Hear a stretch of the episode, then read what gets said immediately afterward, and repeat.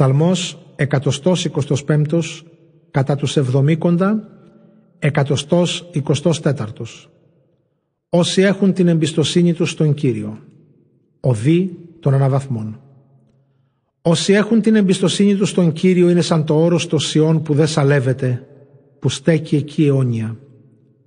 Βουνά αγκαλιάζουν την Ιερουσαλήμ και ο Κύριος αγκαλιάζει το λαό του από τώρα και παντοτινά. Αυτός να εξουσιάζουν δεν θα αφήσει ασεβεί στη χώρα των δικαίων, ώστε οι δίκαιοι να μην τύχει και απλώσουν στην ανομία τα χέρια τους. Κύριε, κάνε ευεργεσίες στους καλούς, σε εκείνους που καρδιά έχουν τίμια. Μα εκείνους που διαστραμμένοι έχουν συμπεριφορά θα έπρεπε, Κύριε, να τους αρρώσεις, μαζί με αυτούς που πράττουν την ασέβεια. Ας είναι η ειρήνη με τον Ισραήλ.